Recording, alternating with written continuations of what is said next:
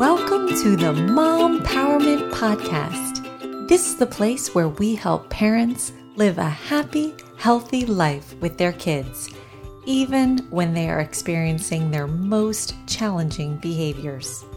We're going to show you how to connect with your child and help them in their most difficult moments as we hear from experts in the field.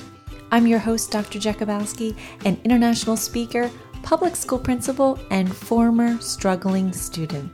The Mom Empowerment Podcast equips parents with science based strategies to help you live a happy, healthy life with your kids. Welcome. Welcome to our podcast today. I'm so excited, everyone listening. I have a special guest with us today, Dr. Kelly Fradin. She is a pediatrician, a mother, and she's passionate advocate for children's health and wellness. And I love that she was willing to come onto our show today because do you know that she just recently wrote a book called Parenting in a Pandemic? So, Dr. Fradin, help us and all of our listeners today. Please help us with what we can do during this crazy, tumultuous time that we have found ourselves in. And thank you so much for research and work that you put together to help and share with moms and parents to help us and their child's well-being. So welcome to the show and we'll just dive in and help us understand where this work started with and maybe some tips and ideas and strategies you can leave us with. Sure, sure. Thanks so much for having me. Uh, you know, I um, I am a mom of two myself. I have a two and a seven year old, and um, I, I was working for New York City Public Schools in a public health capacity prior to the pandemic when um, this happened, and I was all of a sudden home with my family, uh, supporting virtual learning and and um, all of that goes with that. And and it was because of that experience, the intensity of it, that I felt uh, you know called to like write this book and put together a resource because i you know i know what people are dealing with right now and and anything i can do or say to help i'm happy to try my best. Um, so let me know whatever you want to talk about we can go there. Well so we know that kids are really struggling with the whole social lack of social interaction and there's families who have chosen to still in a sense kind of quarantine and families who've chosen you know remote learning but so maybe we can start there. Like, what is something that parents might need to be aware of, or maybe signs that their children are or aren't displaying, and and and what ideas or strategies around helping kids with social interaction when we're not all meeting like we normally did to play play dates and things like that. Yeah, you know, I I've heard from a lot of families who are worried about that, and I um, I, primarily I just want to reassure parents that um, I think it's really easy for us to neglect the social environment we provide in the home. You know, like family meals, getting through the the work of your day, uh, interacting in the same space. Um, you know, those are rich opportunities for social development in your children's lives. So even if it's not even if it's not peer to peer play, your children are still given um, opportunities to advance their social skills at home.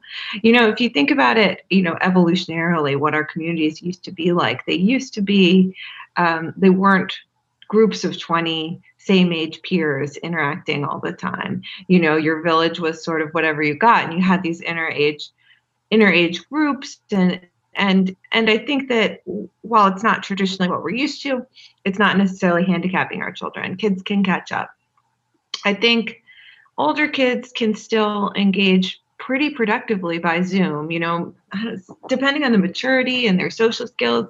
Coming in maybe around seven or eight i've seen kids able to have like Zoom play dates where they build Legos with each other or play dolls and show each other things. And they do get a chance to connect with someone on their level.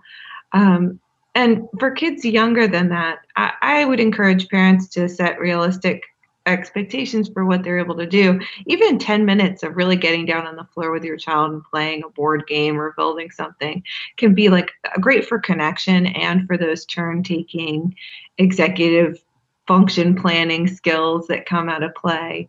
Um, so, you know, I think that parents can be pretty pretty good substitutes, even if it's not the same.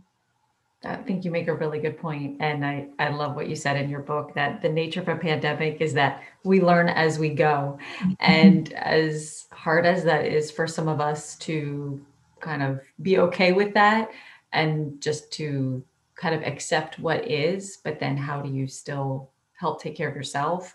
And a lot of times I'm trying to think of like, we're all trying to think of what to do to help our kids. When then at the end of the day, it's like, well, we do, we have to take care of ourselves and moms have to take care of themselves.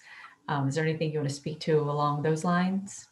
Yes, I think that's a huge, hugely important topic because um, what parents are dealing with right now is is is not what anybody planned when they became a parent. You know, we all thoughtfully chose our work life balance or our home life such that we thought we would have the life we intended and nobody nobody thought that this would happen so i think we need to give ourselves a lot of grace and um, and often we need to lower our expectations you know we may not be able to accomplish all that we normally would um, when we're not dealing with the stress of all these decisions and all the changes in in our routines you know?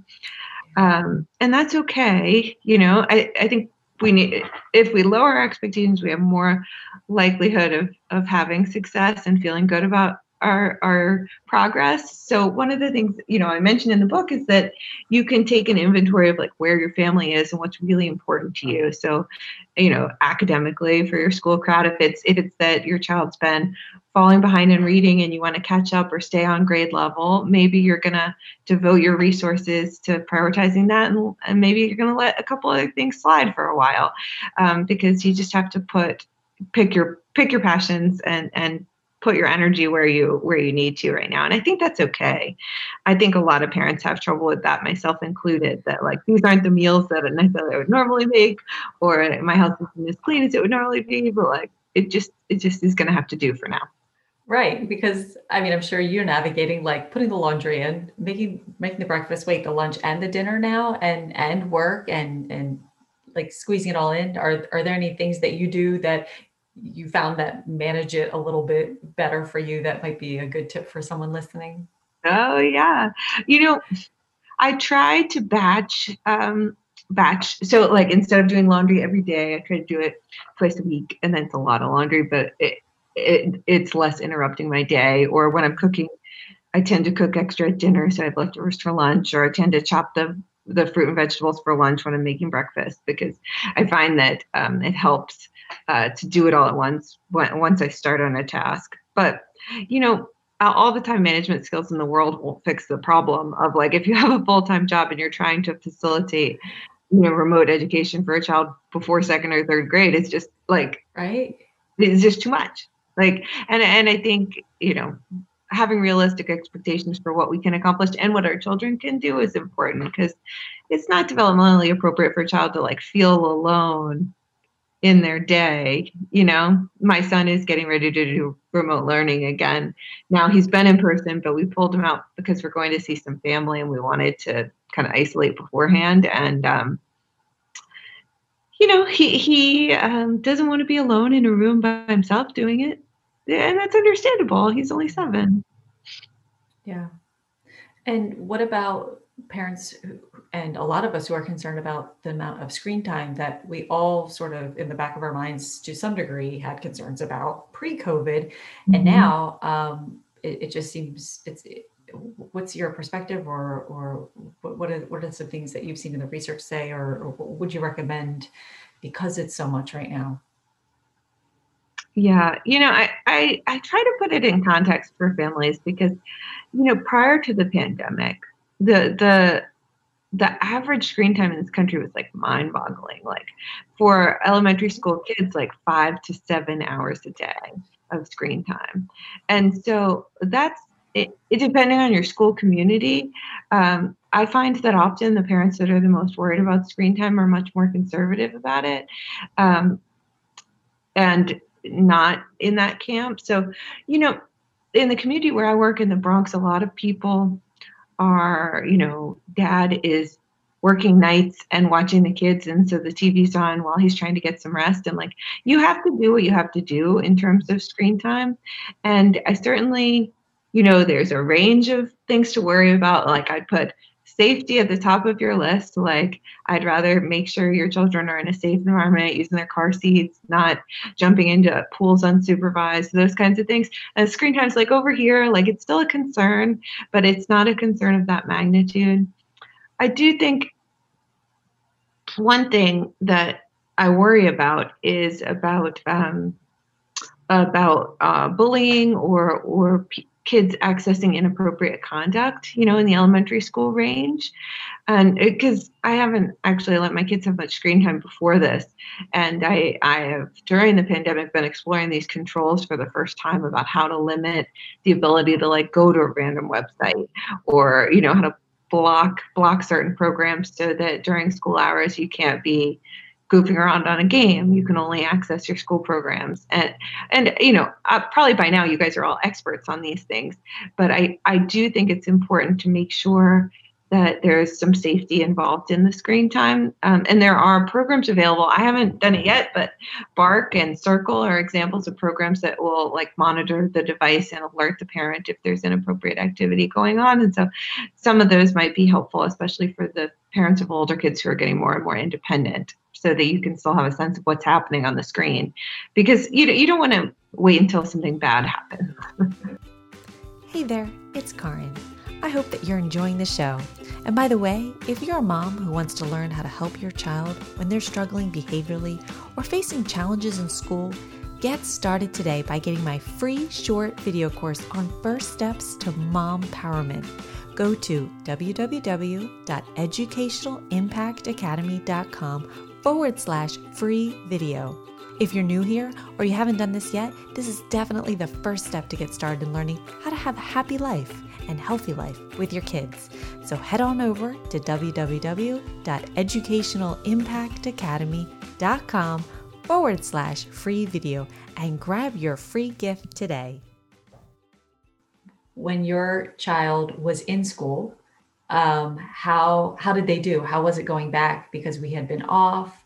Um, how, to, how how could a parent trans help a child transition if now some of us are going back remote, but then we're in person and then it might even shift back again? What are some things that could help a parent to help navigate that change? Yeah, I, I think there are a lot of kids out there who are scared to go back um, because the message had been it's not safe, you know, to be in school. So I think it's important for parents um, to to keep their children up to date in a developmentally appropriate way. So, you know, in August before, or actually it was in July really, because my son went to in-person camp for a while over the summer when rates were low here.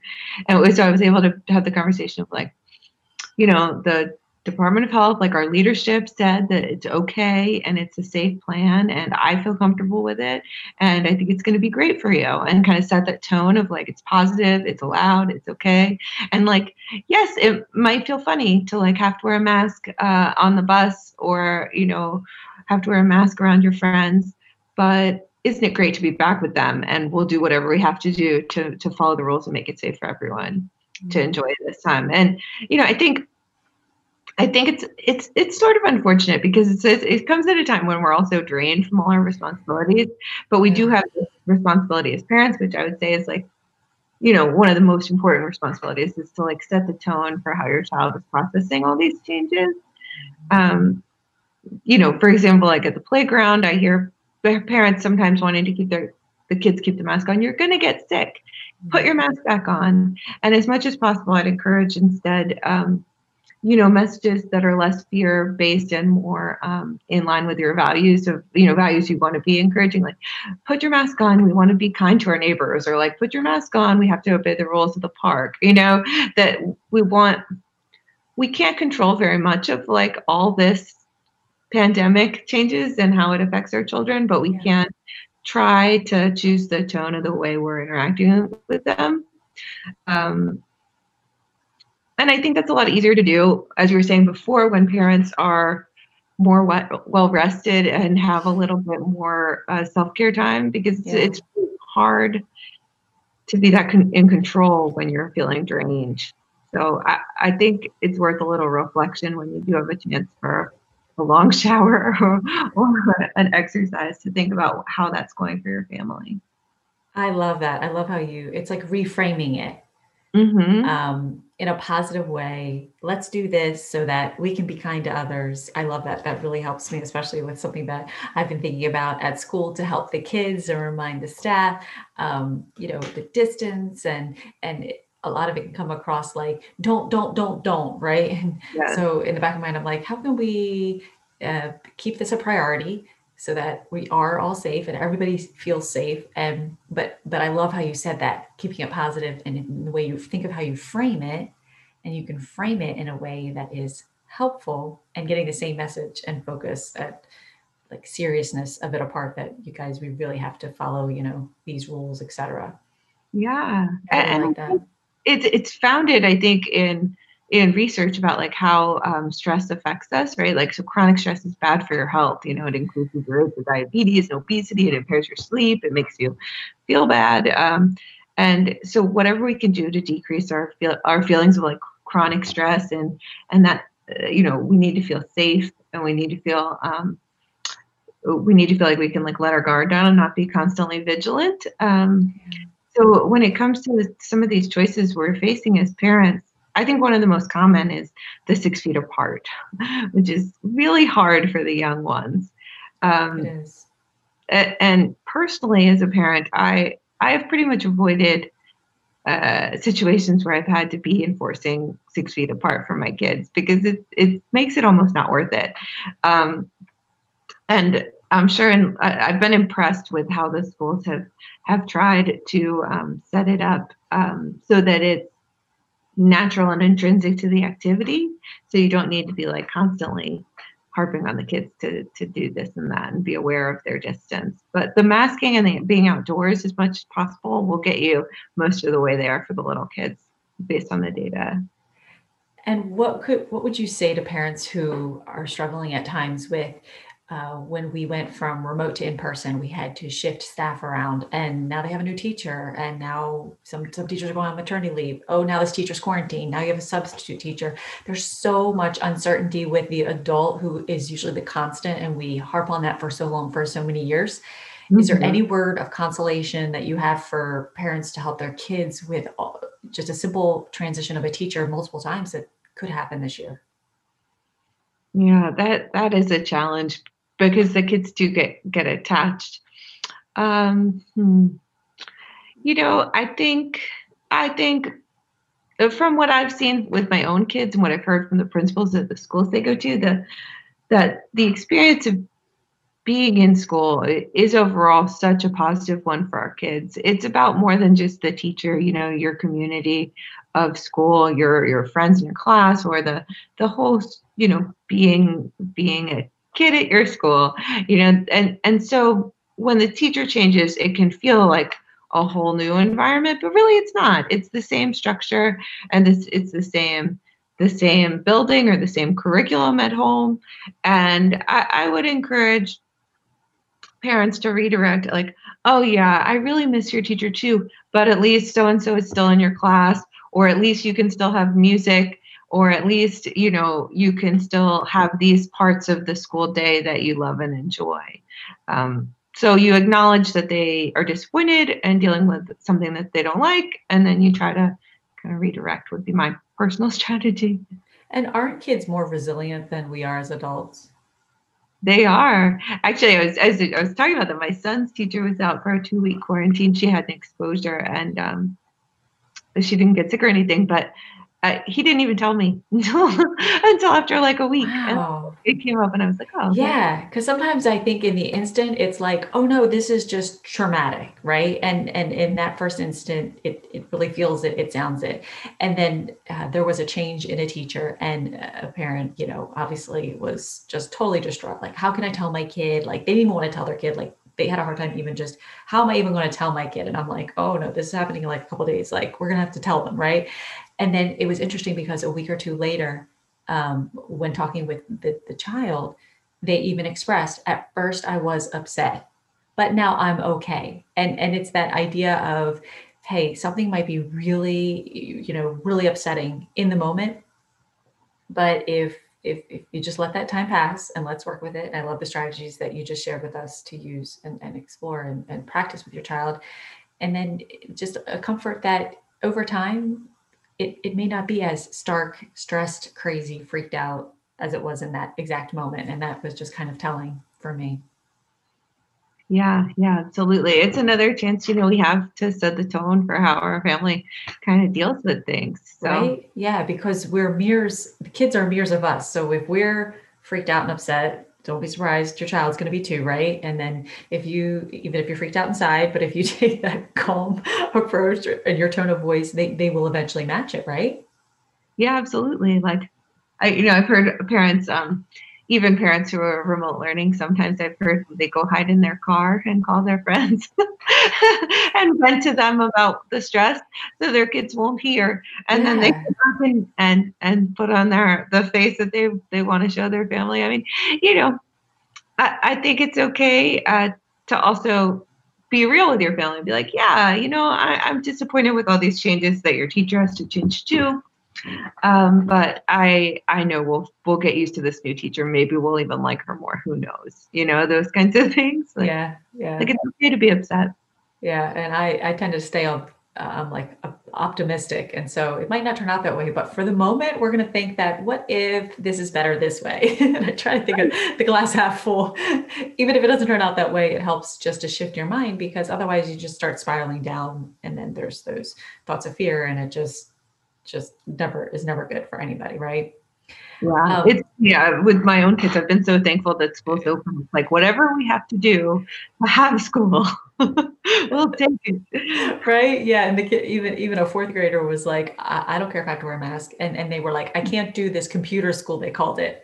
Hmm. I'll wear a mask eight hours because the parent was like, I don't know if they'll be able to wear the mask in school. And when she talked to her child, they were like, I'll do it. I'll do anything besides computer school. So it's interesting mm-hmm. that we're seeing kids rise to the occasion. I'm noticing that we didn't might not be giving them the credit for, but they're mm-hmm. actually mm-hmm. like they want to be there and they they want to be in person. The, the kids that I interview at school, and I'm like, how is this better than the Zoom online? They're like, oh, this is so much way better, you know. And um, and that that's the, it was so good, so good to hear that and see that.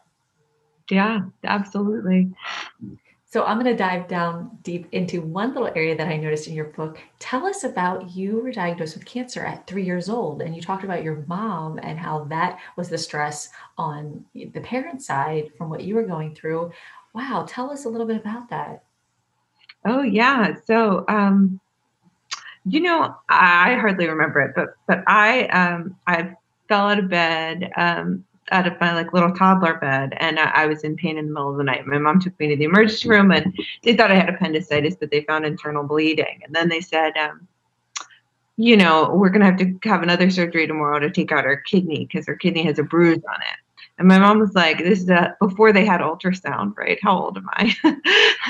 um, but she was like, this doesn't seem right. This was like a small rural hospital in North Carolina. And so she took me to to Duke Hospital, um, she like snuck me out the stairwell because they had threatened to call child services, and, and, that's where I found out I had cancer. But anyway, I had um, I had cancer, and it was harder for sure on my mom than it was on me.